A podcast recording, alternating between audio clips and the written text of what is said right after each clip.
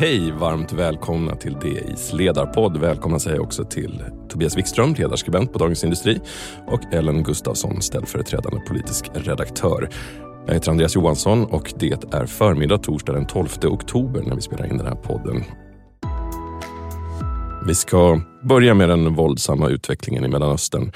Terrorstämplade Hamas attackerade Israel och tusentals civila har hittills dödats.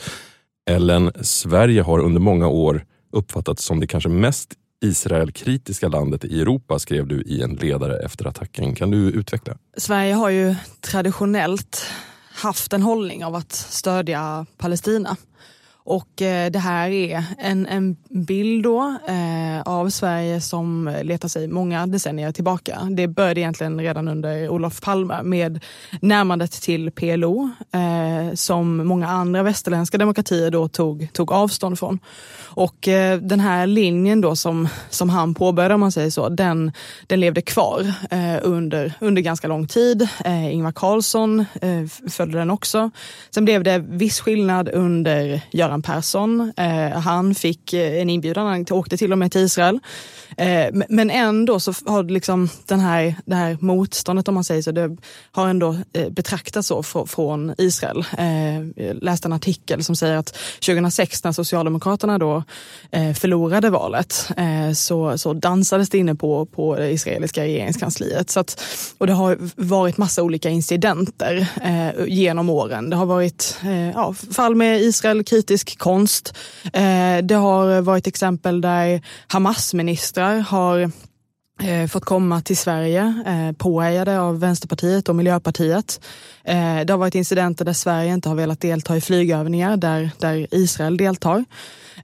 Och sen så har det liksom, som sagt fortsatt då även in i liksom, modern tid. 2014, bland det första som Stefan Löfvens regering gjorde var att erkänna Palestina. Eh, det här var ju så att säga, orkestrerat av eh, Margot Wallström som ju nu i, ganska nyligen gick ut en intervju i Svenska Dagbladet och eh, uttrycker en viss ånger ändå får man säga över det. Och sen efter det har man försökt ändå att liksom, lätta upp relationerna. Det var en tjänsteman på, på UD till exempel som skrev en artikel i israelisk tidning eh, eh, bara här om året och säger att Sverige är vän till, till Israel. Så att man har ju sen försökt bättra på de här relationerna. Men konsekvent genom flera decennier så har det funnits en bild av att Sverige väljer Palestina. Och den här, det har då eldat på eh, synen hos israeler att eh, vi är ett av de mest Israelkritiska länderna i, i Europa. Och man kan ju då förstå varför.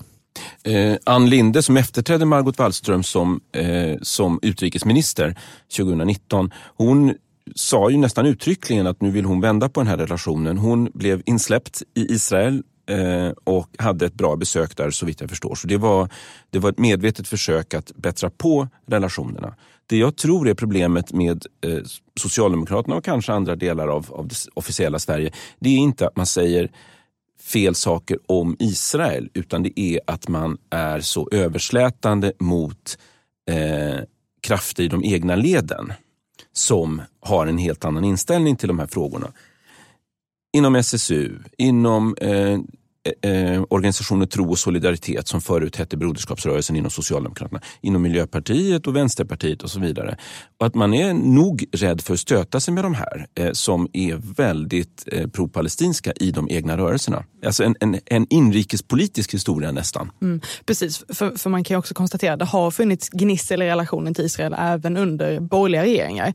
Men, men, men sedan då Palme så kan vi ju se att det finns, att Socialdemokraterna bär ett särskilt stort ansvar skulle jag säga för, för, hur, den här, eh, för hur relationen har sett ut. Eh, och absolut att det är ju också till stor del en inrikespolitisk historia och det kan vi också bara se nu de senaste dagarna efter det här eh, terrorattacken mot, mot Israel.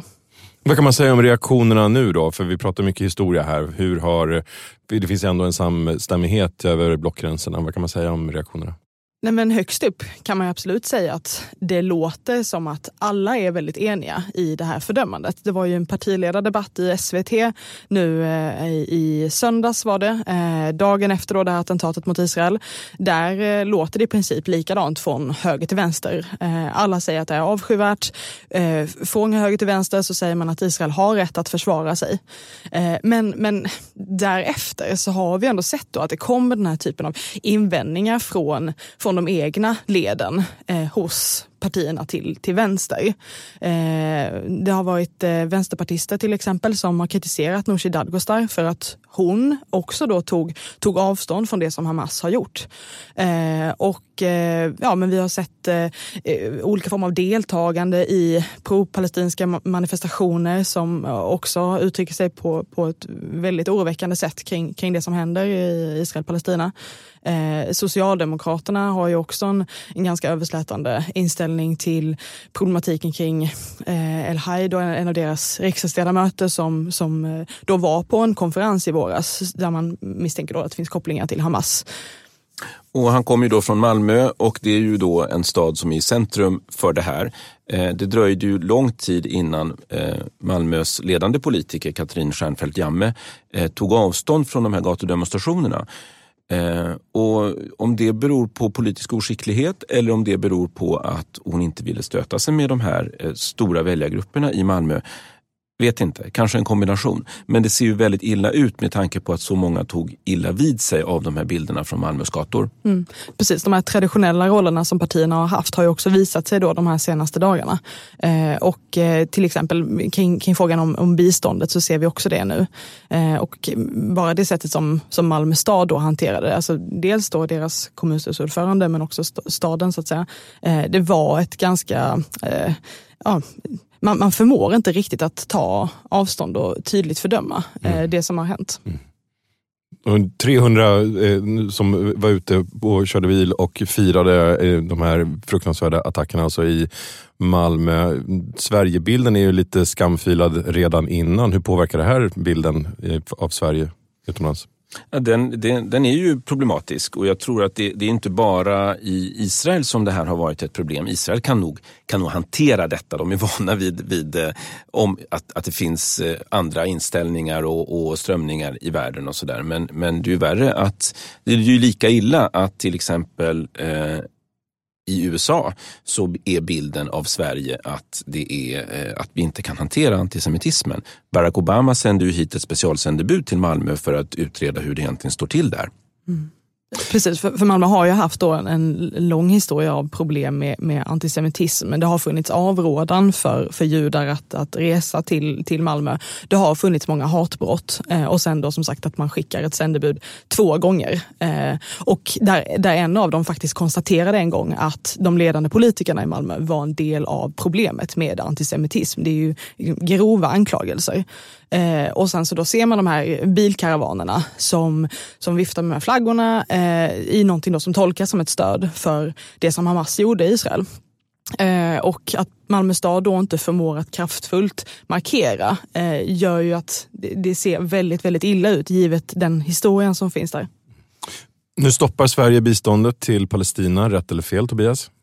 Nej, men man fryser ju biståndet och ska utreda frågan så att säga under några månaders tid. Eh, man stryper inte det humanitära biståndet som liksom är en egen påse hos Sida, alltså det som man talar om mat, vatten och sanitet. Eh, utan det är då det som går till olika civilsamhällesorganisationer och en liten rännil går också till direkt till den palestinska myndigheten. Jag tycker att det är rimligt därför att det är svårt tycker jag i dagens läge att reda ut vart de, hur de här pengaströmmarna ser ut. Eh, och ehm, att man då håller in, i praktiken är det en utbetalning på 57 miljoner eh, kronor, eller det är 57 miljoner kronor som återstår av årets, eh, årets biståndsbudget dit. så Att säga. Att man då fryser den, det kan inte vara ett, eh, ett hårt slag eh, i sig, men det är viktigt för oss. Det handlar om våra skattepengar. Vart går de egentligen och vad är det vi stöder? Och det måste man, det måste man reda ut. Det måste man känna sig trygg med. Det får inte finnas misstankar om att eh, våra skattepengar stöder terrorism och det är klart man måste bära med sig att Hamas styr eh, Gazaremsan då. Eh, och det har ju funnits olika, alltså, eh, vi har ju sett då palestinska myndigheter som inte, de, de förmår inte heller att eh, att tydligt markera mot det som hände utan tvärtom så konstaterade man i princip att Palestina har rätt att försvara sig vilket då egentligen relativiserar och då som sagt försvarar det som hände. Det här är ju en väldigt långvarig och mångårig konflikt. Det finns inte jättemycket självklarheter i den. Det är fullt rimligt att man har en att man har en levande diskussion om vad som egentligen händer och man kan diskutera bosättningspolitiken och en väldig massa sådana saker. Det som är så anmärkningsvärt nu är att det här, de här gatufirandena och den här debatten på sociala plattformar och så vidare, den har kommit efter den här fasansfulla terrorattacken. Eh, det är det som gör det så stötande. Det är absolut rimligt att ha en, en normal diskussion så att säga om denna eviga konflikt i Mellanöstern. Men det är väldigt stötande med, med, att man inte lyckas ta avstånd från vissa delar i, i det officiella Sverige från de här eh, gatuyttringarna och från, från den här eh, uppbubblande antisemitismen. Mm verkligen. Israel-Palestina-konflikten är inte enkel, men att ta fullkomligt avstånd från det som, som hände i helgen, det borde vara enkelt. Eh, och vi ser ju också till exempel, apropå det här med Malmö då, att när Israel-Palestina-konflikten, när, när den intensifieras så, så får det också effekter för, för situationen och hatbrotten för, för judar. Och det här är något man måste vara väldigt uppmärksam på. Och de här eh, manifestationerna som har varit i, i Sverige och också i många andra länder, där har det ju sagts en, en hel del grova saker som borde göra en väldigt upprörd Det var ju klipp från Sydney till exempel där, där man skanderar gas the juice, vilket ju då säger någonting om att ja, man måste vara väldigt, väldigt vaksam eh, i hur de här manifestationerna, vad, vad det eventuellt skulle kunna leda till.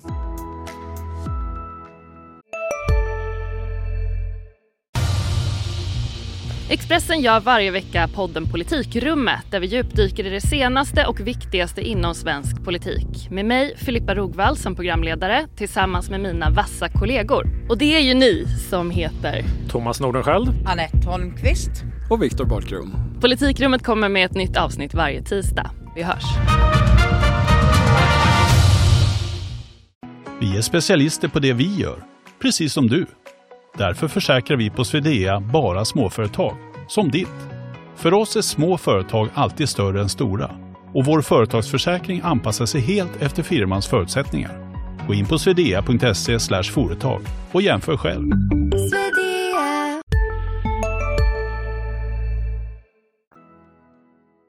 Vi byter ämne och ska prata arbetskraftsinvandring, en högaktuell fråga. Svenska företag skriker efter kompetens samtidigt som ett regeringsförslag kan leda till att var femte arbetskraftsinvandrare kan behöva utvisas från och med första november. Vad handlar det här om, Ellen? Mm.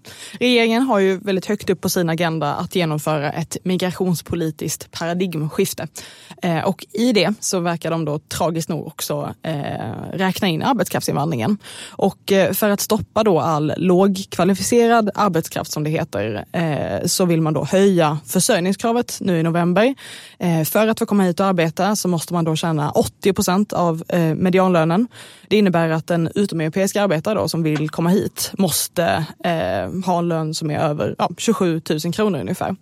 Eh, men det är bara början så att säga. I, eh, nästa år, i januari, så väntas en utredning som där, ja, där man då helt enkelt väntar att man ska behöva eh, tjäna i enlighet med medianlönen, alltså ungefär 34 000 kronor för att få komma hit. Och i det så introducerar man också en slags ny arbetsmarknadsprövning, alltså det som Sverige hade eh, fram till 2008 när vi fick eh, en mycket mer liberal arbetskraftsinvandringslagstiftning.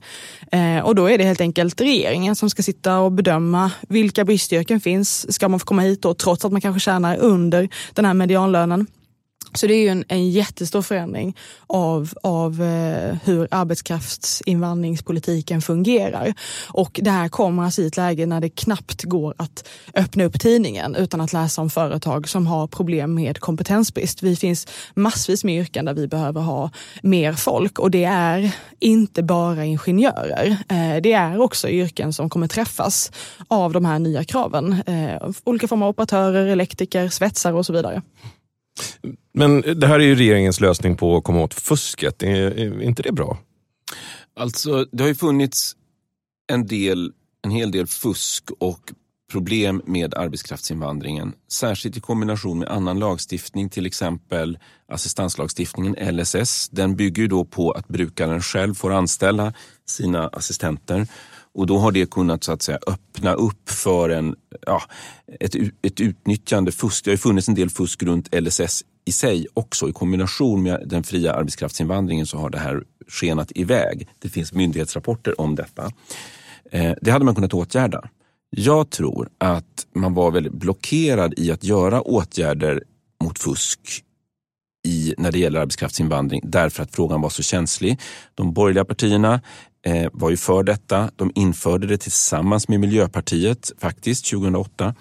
Eh, Sverigedemokraterna är ju inte så himla förtjusta i detta eh, och då vill man inte in och peta i detta för då öppnar man Pandoras ask. Istället lät man det här fortsätta.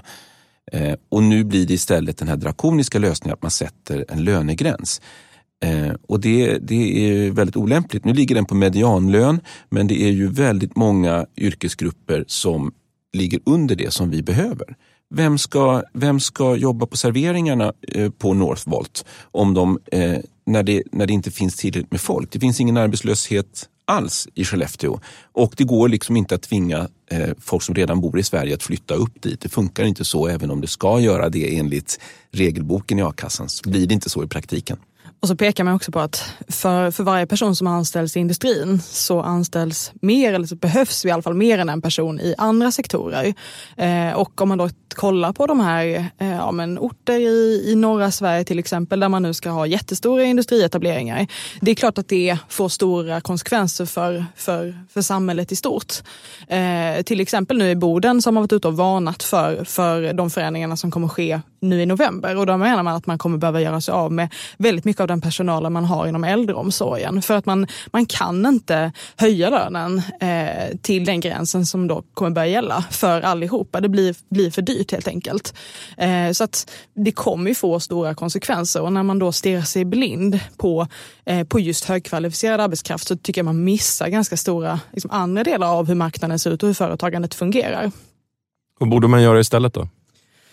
Jag skulle säga att eh, det är bra om man eh, eh, förändrar hur det ser ut idag kring spårbyten till exempel. Det är regeringen inne på.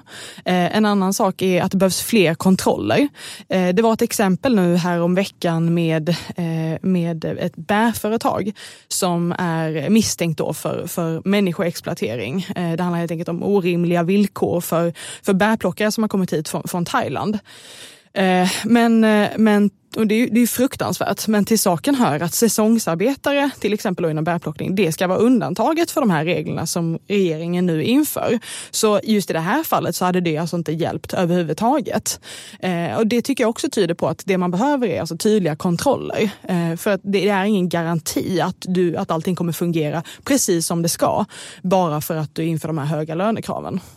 Det är ju också så att när det när det gäller kompetensförsörjning och när det gäller arbetskraftsinvandring så konkurrerar vi med andra västeuropeiska länder som har ungefär samma problem. Om de då har mycket generösare regler då kommer ju de naturligtvis att, att dra eh, det längsta strået när det gäller att attrahera eh, kompetens utifrån. Och här går ju också Sverige i motsatt riktning jämfört med många andra länder just nu. Eh, häromåret så införde eh, Danmark mycket striktare regler. De ville också bara locka högkvalificerad arbetskraft. De reglerna har man behövt backa från nu. Man sänker eh, lönekraven igen. Helt enkelt för att det har uppstått så stora brister i, i de här yrkena då, eh, av personer man inte har kunnat få in till Danmark. Eh, så att vi borde ju dra lärdom av det snarare än att begå samma misstag. Hej, Ulf Kristersson här. På många sätt är det en mörk tid vi lever i. Men nu tar vi ett stort steg för att göra Sverige till en tryggare och säkrare plats. Sverige är nu medlem i Nato. En för alla, alla för en. Hej, Synoptik här. Hos oss får du hjälp med att ta hand om din ögonhälsa. Med vår synundersökning kan vi upptäcka både synförändringar och tecken på vanliga ögonsjukdomar. Boka tid på synoptik.se.